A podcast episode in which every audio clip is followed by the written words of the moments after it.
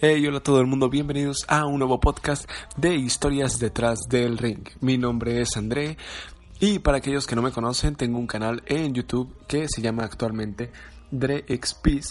Y pues antes tenía un canal eh, de Loquendo en el cual hacía videos de doble u doble u E. eh, Tenía varios nombres ese canal como Rated Moretz, este, entre muchos otros, pero con, con él creo que me pueden identificar más es con Rated Moretz, si es que alguno pues viene de ahí, eh, que no creo. Pero bueno, este en esta ocasión eh, yo siempre les trato de hablar como, pues más que nada no es tanto un podcast de narrativa tipo documental o algo por el estilo, sino que lo trato de hacer de una manera que pues sea un poco más amena, hasta cierto punto como una plática entre un amigo y otro de... de wrestling, y es lo que trato que, que sea este podcast. eh, También, como les digo, tengo un canal en YouTube, se llama DrexPeace, donde hago pues eh, videos con un formato tipo blog y algo de tecnología. Trato de hacer eh, de lucha libre también, de wrestling, pero por el momento pues no, no he tenido ese esa chance, ¿no? Y bueno, el tema que he elegido para este podcast, como pues ya pueden ver en el título del video, eh, es promesas de doble u doble u E. Eh, ¿A qué me refiero yo con promesas? Pues eh, para mí, yo creo que una promesa en doble u doble u E, más allá de un storyline o algo que te prometan que no sea una lucha o algo por el estilo, eh, creo que es un poco más la... una superestrella que esté ascendiendo y que en algún momento tú la puedas considerar pues un futuro main eventer, ¿no? Yo creo que en este caso podrían haber entrado un Randy Orton, un Batista, por allá en dos mil dos o dos mil tres, cuando estaba en el grupo de Evolution, y pues tenían un hype bastante interesante. Eh, y a final de cuentas pues se lograron convertir en las, las caras de su respectiva era, ¿no? Pero ahora estamos en dos mil dieciocho y es un año bastante interesante que yo creo que pinta muy bien. Y bueno, quiero destacar que para este podcast, eh, en, en, eh, para su efecto, voy a hablar solamente de luchadores que ya estén en el main roster, o sea, en lo que es Raw y SmackDown, sin tocar a los que están en N X T. ¿Y por qué? Porque yo creo que... como muchos ascensos de N X T han fallado últimamente, creo que sería muy muy apresurado hablar de tipos que vienen de N X T. Y, o sea, eso incluso es un tema que podríamos tratar en otro podcast, eh, que los muchos ascensos de N X T están fallando. Entonces, pues, eh, yo creo que no es tan viable y, y me quiero guiar más por los las personas que están funcionando relativamente o funcionando con éxito actualmente en lo que es el roster principal, que es Raw y SmackDown. Y bueno, eh, como les digo, esto más que nada es una charla amena entre dos personas. Bueno, más que nada voy a estar hablándole yo solo al micrófono, pero quiero transmitir esa pequeña sensación, ¿sale? Entonces, no, si es, es muy mi opinión, y si ustedes tienen alguna opinión diferente o sienten que o, olvidé a algún luchador en específico, pues me lo pueden poner en los comentarios eh, en iVoox, y pues creo que nada más en iVoox se puede comentar, en, en iTunes creo que no, entonces pues en iVoox o si quieren comentármelo en, en YouTube, en algún video, pues estaría también esto estaría muy bien, ¿no? Eh... Creo que podríamos entrar en, en materia. Eh, y bueno, el primer luchador que yo creo que podría ser una promesa, no, no solo para dos mil dieciocho, sino ya es en general, eh, es Elias. Elias o Elias, como pues creo que suena más, mejor. Ah, tiene un papel de músico bastante interesante. Cabe destacar que yo tengo dieciocho años actualmente, entonces... pues yo nunca tuve realmente el conocimiento de el personaje de The Honky Tonk Man o de un Jeff Jarrett, porque pues no, yo ni siquiera había nacido para cuando ellos tenían sus personajes de músico. Entonces, el ver a Elias para mí es algo nuevo, es refrescante y pues hasta cierto punto creo que sí es muy diferente a lo que era The Honky Tonk Man y pues Jeff Jarrett en su momento. Creo que le metí algo distinto conforme a lo que he escuchado en otros podcasts, etcétera, ¿no? De hecho, Edge y Christian le mencionaron esto en, a Elias en su podcast. Y pues sí, Yo, como les digo, no, nunca vi a Jeff Jarrett ni a The Honky Tonk Man en su momento. Entonces Elias se me hace como una idea fresca y... Y aparte el, el tipo es un muy buen luchador. Entonces creo que se complementa muy bien su faceta en el micrófono, con la guitarra. Eh, porque pese a que no son pues acordes acá muy cabrones, yo no sé de música, pero se ve que es algo muy repetitivo. Este... Pues la, la promo en general está bien.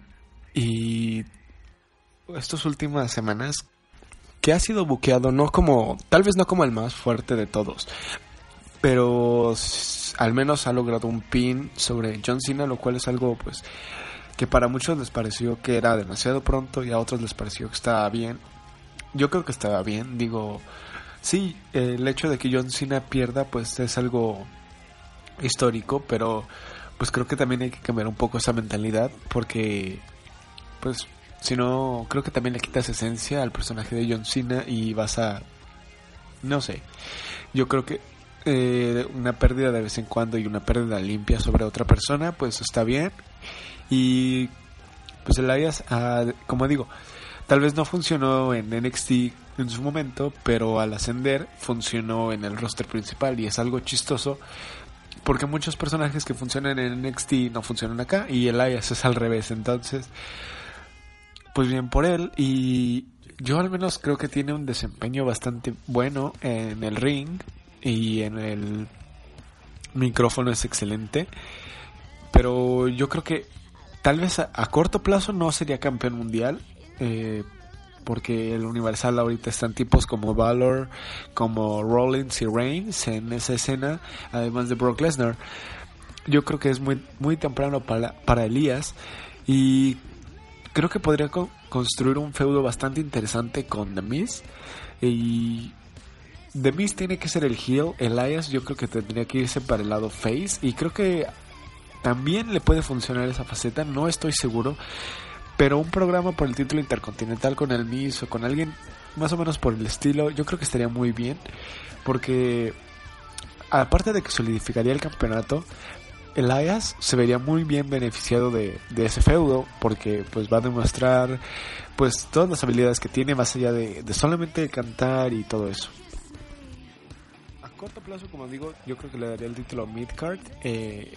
Yo en un futuro lo podría poner en la escena titular por el título mundial. Yo creo que solo estaríamos viendo a, a Elias en ese aspecto. Si no, yo creo que para dos mil diecinueve, dos mil veinte ya con muy, muy tardado, porque creo que es alguien que sí merece ese empuje y, y, y ha tenido victorias bastante interesantes. Uh, o sea, ganarle a Cena en este punto se ha convertido en que no es cualquier cosa, aunque yo, di, yo insisto en que no debería de ser así, pero bueno, por el momento es así. Y no solo podría quedarse en Smack, en Raw, perdón, podrían cambiarlo a, a, a SmackDown y darle el campeonato a los Estados Unidos. Podría empezar un programa con Bobby Roode también, podría ser. Y en un futuro, pues no sé, tener un programa con Sami Zayn, con el campeón de W W E, si sigue siendo A J Styles o Nakamura. Creo que estaría bastante interesante ver a Elias des- desenvolviéndose en eso. Y se me hace interesante porque aparte yo estaba el otro día escuchando el podcast de Edge Christian, y él decía que él compone todas las canciones que, que arma para, para cuando corta sus promos, ¿no? Entonces está genial porque son, es un poco de libertad creativa más allá de un, de un guión dado. Me imagino que a lo mejor si le dicen, ah, pues tienes que hablar más o menos de esto, pero pues ya que tú compongas. Entonces ya es algo un poco más personal, y yo por eso creo que la gente ha conectado tanto con él y... Es carismático, entonces yo creo que él sería una buena promesa. Porque como lo digo, o sea, tiene talento en el ring, micrófono, un personaje interesante. Y pues creo que son tres de las grandes cuestiones que un luchador o una promesa debe de tener. Hablando un poco más sobre mi segunda promesa de W W E, eh, yo creo que Este... está un poco debatible, la verdad. Eh, incluso yo a veces como que dudo un poco de, de esto. Pero pondré a Big Cass. ¿Por qué a Big Cass? O sea, aparte de que a, a Vince McMahon le gustan luchadores grandes. Eh, y pues, por ejemplo, vemos a un Braun Strowman. Eh, Big Cass es alguien que... Pues a, yo hasta cierto punto sí lo compré como un buen eh, rudo. eh, no, perdón, como un buen técnico cuando Enzo Amore se lesionó allá por el dos mil quince, creo que fue, y que él estaba teniendo ese programa con los Dudley's. A mí me gustaba, de hecho, ver cómo les daban su madre, aunque, como lo repito, el hecho de que lo buqueaban de esa manera, pues, hacía que los Dudley se vieran excesivamente débiles, y creo que tampoco le ayudaba mucho a Big Cass, que digamos.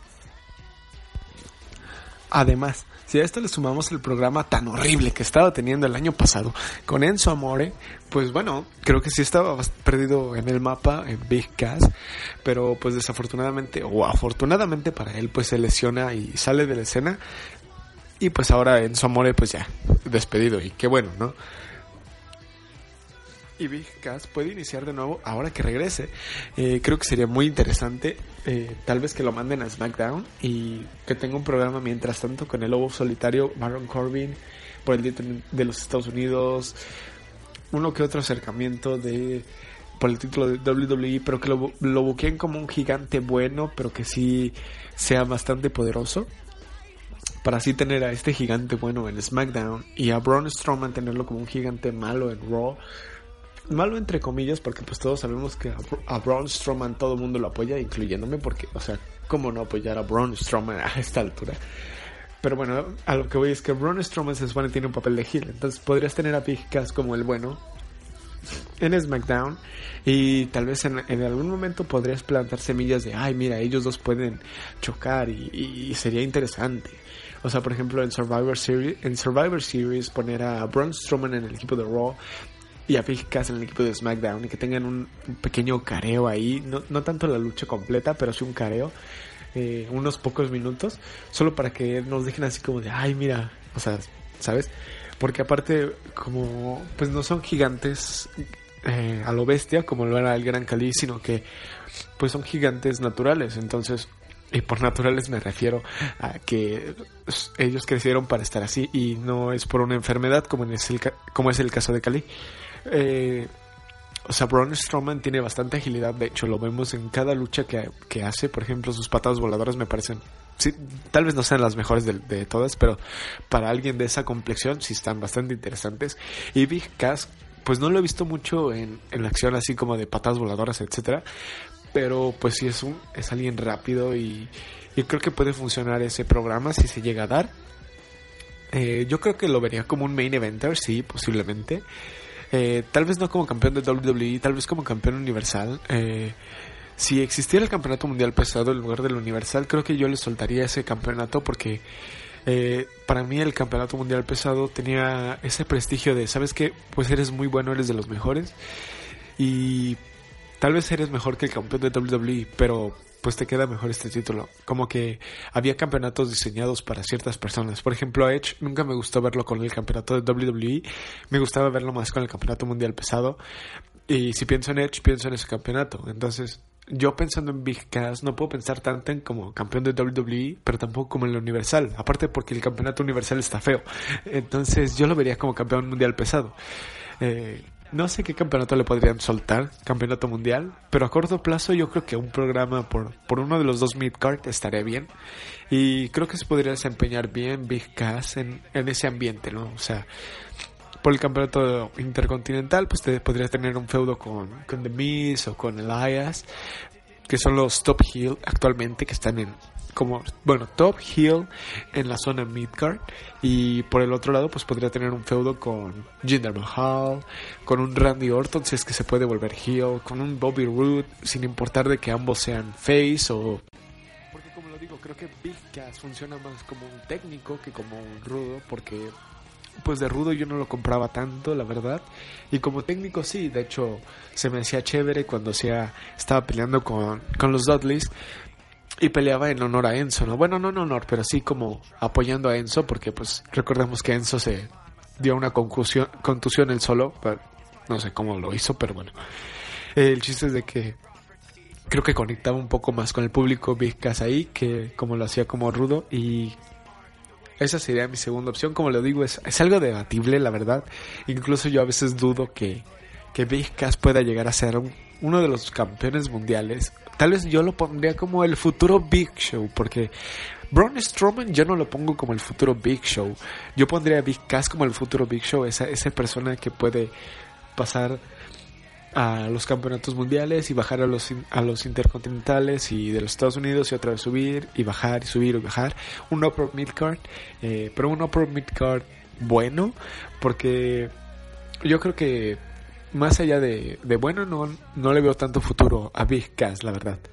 Y bueno, eso sería creo que todo por Big Cass, así que vamos a pasar con mi tercer elección, en la cual voy a romper pues una de las reglas que yo me había propuesto, que era que no hayan sido campeones mundiales aún.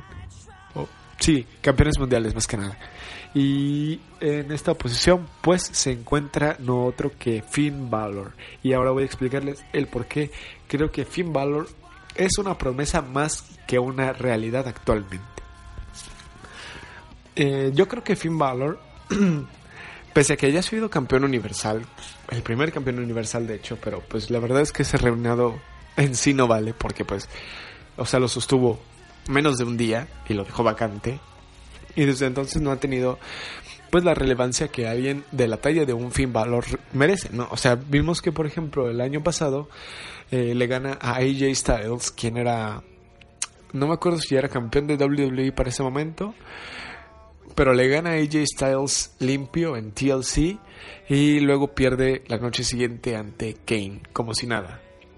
Y es, eh, es algo cuestionable ese aspecto, de hecho mucha gente lo sigue cuestionando, pero pues creo que eso radica mucho en que Vince lo ve como alguien pequeño, y hasta cierto punto sabemos que la empresa nunca se ha, se ha desempeñado, bueno, se ha destacado por poner a gente pequeña. Son contadas las personas que dices wow, es, era pequeño y logró hacerla. Entonces, Eddie Guerrero, Chris Benoit, eh, Finn Balor en el caso de su debut, eh, C M Punk, Daniel Bryan. Pero si se dan cuenta, no es tanto porque la doble u doble u E los haya querido meter en el programa titular, sino porque la gente tuvo el poder y, y eligió meterlos. Veamos a, a Eddie Guerrero, que pues era muy apoyado por la gente, al igual que Chris Benoit.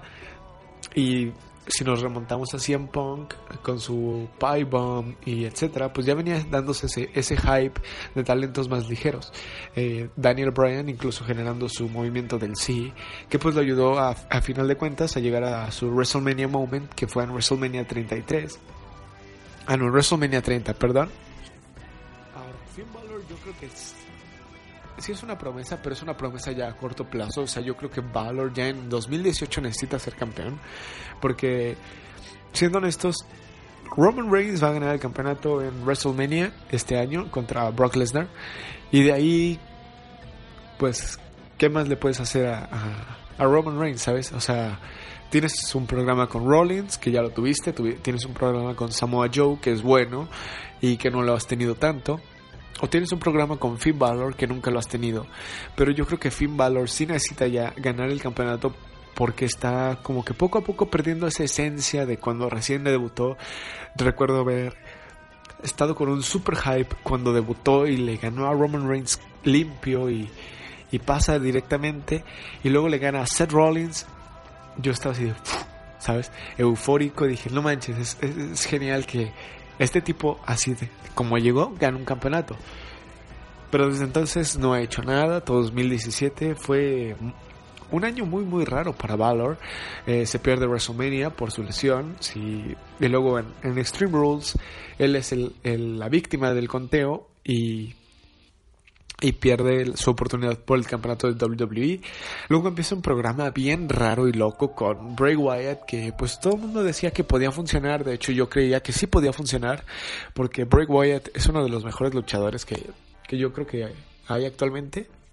Tal vez no a, a nivel del ring, pero sí en su personaje, micro, etcétera. Este, y yo decía que sí podía funcionar tal cosa, pero al parecer no fue así y terminó siendo un programa muy decepcionante. Luego tenemos su lucha con A J Styles, en donde pues pierde, digo, donde gana y pierde la noche siguiente ante Kane. Entonces algo muy muy raro este año para Balor. Luego el Royal Rumble, Balor se queda cincuenta y siete minutos entrando de número dos y quedando prácticamente en los cuatro finalistas, eliminando, eliminado por John Cena, y actualmente está a punto de ir a la cámara de eliminación de siete hombres contra Seth Rollins, Roman Reigns, este, Braun Strowman, el Miz y John Cena, y creo que me falta alguien por ahí, no estoy seguro de quién sea, pero el punto es ese. O sea, actualmente tenemos a Balor otra vez en planos titulares, pero siendo honestos, en la Elimination Chamber no va a ganar, y de ahí yo creo que ah, espero que no se pierda mucho, porque recién estaban teniendo un programa interesante con con The Shield, eh, o sea The Bar, digo The, The Club con The Shield, cuando Ambrose se lesiona, y bueno, pues hay, habrá que esperar para eso, ¿no? Yo creo que Balor, como digo, o sea, tiene todo, tiene el eh, talento en ring y el micrófono. Tal vez el micrófono lo falle un poco, pero la calidad luchística y el hype que tiene, yo creo que es suficiente motivo como para que Balor sea considerado a una promesa, ya no tanto a largo plazo, sino a corto plazo, y en dos mil dieciocho, dos mil diecinueve o más tardar, Balor tiene que estar sosteniendo el campeonato universal o el campeonato de doble u doble u E en su defecto, porque lo podrían draftear a SmackDown, tener otra lucha con A J Styles o contra Nakamura, lo cual sería genial, contra Finn, contra Sami Zayn y contra Kevin Owens, también me gustaría mucho. Yo creo que esa Esa también sería otra ida. Si digo, si no lo quieres, si no quieres hacer que Roman Reigns pierda entre Finn Balor otra vez, pues yo me iría más o menos para mandarlo a SmackDown. Y bueno, ese sería, yo creo que todo por Finn Balor. Yo por eso digo que iba a romper la regla, porque él ha, ya ha sido campeón mundial, pero pues yo creo que no cuenta como, como tal, ¿sabes? Por el, por la, el tiempo en el que lo tuvo. O sea, menos de un día, eso para mí no cuenta. Y bueno, ya me tengo que apurar un poco más porque ya llevamos veintidós minutos y no quiero alargar demasiado este podcast. Entonces voy a pasar rápidamente a la siguiente, que es eh, a mi siguiente promesa, que yo creo que es Shinsuke Nakamura. Y bueno, qué decir de Nakamura, ¿no? O sea, su pasado en New Japan, la verdad yo no lo vi y no soy tan fan del Strong Style. Sin embargo, eh, hay combates que creo que los suficientes que he visto me han dado lo suficiente como para entender de qué va este, este estilo y por qué la, la calidad y la, el amor que se tiene hacia Nakamura. Yo la verdad eh, en un principio pues lo veía medio X, eh, parte de la ignorancia de no haber visto tanto New Japan, eh, pero bueno, eh, a lo largo pues ya me he dado cuenta que es muy muy bueno este Nakamura. Y su entrada me parece espectacular, o sea, la carisma que tiene es, es genial porque conecta con el público de una manera impresionante, al nivel de incluso un Finn Balor, que son de los dos que creo que tienen una conexión así con el público desde su entrada, que está espectacular, porque si te fijas, realmente muy pocos tienen ese, ese, ese toque, ¿sabes? O sea, Bray Wyatt lo tiene con su entrada a oscuras, con las luces de los celulares, eh... Balor con sus poses cada vez que suena su música y los altos de la música, Nakamura con sus ataques epilépticos acá que pues le dan, eh, y poco más, porque Rollins no tiene esa conexión y Roman Reigns lo que consigue son abucheos muy buenos, por cierto, eh, entonces yo creo que Nakamura ya no es tanto una promesa, pero para el momento del podcast sí lo es, porque no ha ganado un campeonato. Eh, y aparte, pues yo creo que aún no está segura su victoria en WrestleMania. Digo, sería muy raro. Usualmente hemos visto como doble u doble u E, uh, al menos Vince McMahon, ha maltratado mucho a los luchadores nipones. Pero creo que con Nakamura este no va a ser el caso. Digo, él ya ganó el Royal Rumble y lo más probable es que se enfrente a A J Styles en WrestleMania. Y yo creo que van a repetir o superar su hazaña de Wrestle Kingdom, eh, que la cual me, me gustaría mucho, la verdad, verlo otra vez. Mm, no tanto y al mismo tiempo sí. Yo creo que Nakam- bueno, yo quisiera ver a Nakamura con otros tipos de feudos, con Randy Orton o con John Cena, con Finn Balor, ¿sabes? Eh, de hecho me gustó mucho que Nakamura el año pasado, de hecho, le ganó a John Cena y a Randy Orton casi en dos semanas consecutivas o con diferencia de un mes. Me pareció algo bastante inteligente, bastante listo y... y algo que me hacía comprar a Nakamura un poco más. O sea, yo ya lo conocía, pero si por ejemplo no lo hubiera conocido, el hecho de que le gane a Cena y a Orton uno tras otro, es como de, oye, Nakamura tiene algo, ¿sabes? O sea, no cualquiera le gana a, a esos dos. Entonces yo creo que ya Nakamura está listo para coronarse en WrestleMania.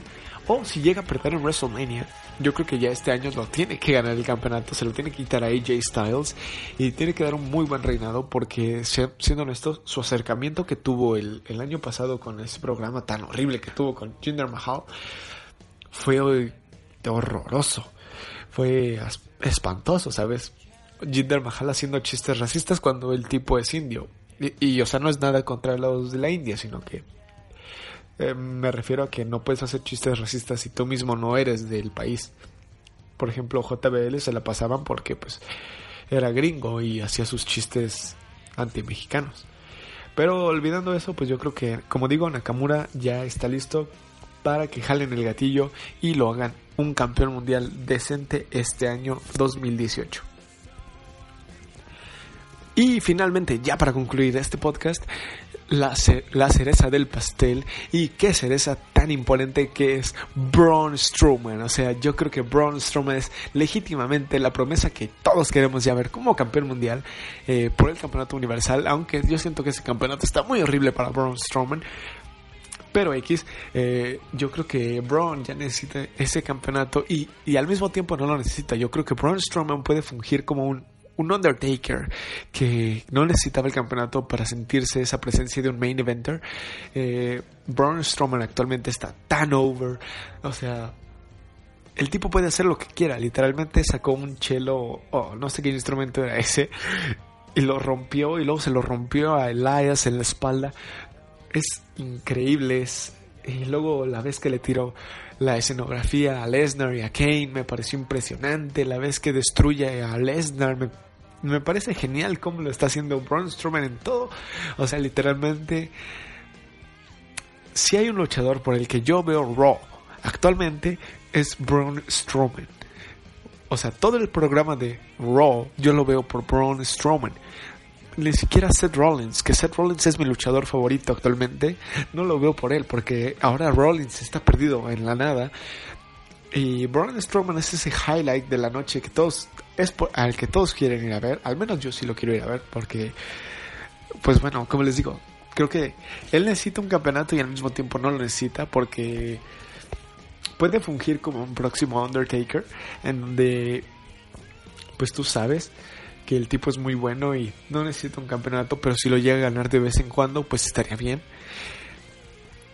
Eh, yo creo que Braun Strowman le van a terminar soltando el campeonato también este año o en dos mil diecinueve, pero este año sería ideal porque, digo, eh, tanta destrucción, creo que tiene que, que darle algo de recompensa de vez en cuando. Yo creo que eh, Braun ha estado sin campeonato desde su debut, es dos mil quince, eh, y bueno, realmente el año en el que destacó fue dos mil diecisiete, entonces sería muy pronto, eh, sí, tal vez, pero yo creo que no, porque ahorita el público está listo para Braun Strowman como campeón. De hecho, si, si alguien le dijera, ¿qué prefieres ver? ¿A, a Braun Strowman contra Brock Lesnar en WrestleMania o a Roman Reigns contra Brock Lesnar en WrestleMania? Yo creo que todo el mundo diría a Braun Strowman, y ver a Braun Strowman saliendo como campeón de WrestleMania y destronando a Brock Lesnar es algo fantasioso, pero es algo que sería mucho más llamativo que ver a Roman Reigns destronar a, Re- a Brock Lesnar y ganando el campeonato. Pero bueno, yo creo que, como les digo, o sea, Braun Strowman ya está listo, eh, no creo que necesite más micro, no lo tiene, pero no lo necesita, porque otra vez no es el mismo personaje como lo es un Roman Reigns, como lo es un Finn Balor. Eh, si tuvieras que compararlo, lo digo eso otra vez, me, lo compararía con un Kane o con un, con un Undertaker. Aunque él no tenga poderes sobrenaturales, de tinieblas y todo eso, su personaje de el monstruo entre hombres habla por sí solo, y, y, y Braun no necesita decir realmente mucho, sino que él lo hace. Entonces, ese énfasis en ese aspecto es lo que yo creo que lo ayuda bastante eh, a la hora de, de conectar con el público. Y bueno, chicos, eso creo que ha sido todo por este podcast. Eh, creo que se alargó mucho más de lo que yo esperaba y traté de llevarlo lo más rápido posible. De hecho, pensé que me iba a quedar, que me iba a faltar tiempo, y al contrario, me estoy yendo con más tiempo del debido. Pero bueno, eh, así es esto, ¿no? O sea, esta charla amena entre amigos eh, de wrestling, eh, creo que pues a veces da para más. Y bueno, creo que eso sería todo por este momento. Espero les haya gustado este podcast. De ser así, pues me puedes dar una reseña positiva en iTunes, o me puedes comentar positivamente en iVoox. Y si tienes alguna queja, eh, pues puedes ponerla también. O sea, las acepto, o sea, mientras sean constructivas. Bueno, y si no son constructivas, pues igual, cada quien sabe eh, qué imagen le quiere dar al internet, ¿no? Eh, Y bueno, creo que eso ha sido todo. Me pueden seguir en mis redes sociales, que todas son drex, arroba DrexPeace en Twitter, en Facebook, en, en Facebook no, perdón, porque no tengo Facebook, en Twitter y en Instagram. Y pues en mi canal en YouTube, como ya sabes, DrexPeace, eh, ahí hago un formato más tipo blog y de tecnología, por si gustas checarlo. Y pues nada, también te puedes suscribir a este podcast, bien sea en iTunes o en iVoox, donde sea que lo estés escuchando, para no perderte el próximo episodio de Historias Detrás del Ring, en donde, ya sabes, tenemos una charla amena entre amigos de nada más y nada menos que wrestling, media horita, mientras tú pues cocinas, te bañas, eh, haces gimnasio, o te estás parando, o nada más me estás escuchando porque pues no tienes nada mejor que hacer. Eh, y eso ha sido todo. Hasta la próxima, nos vemos, ten un excelente día, hasta la vista.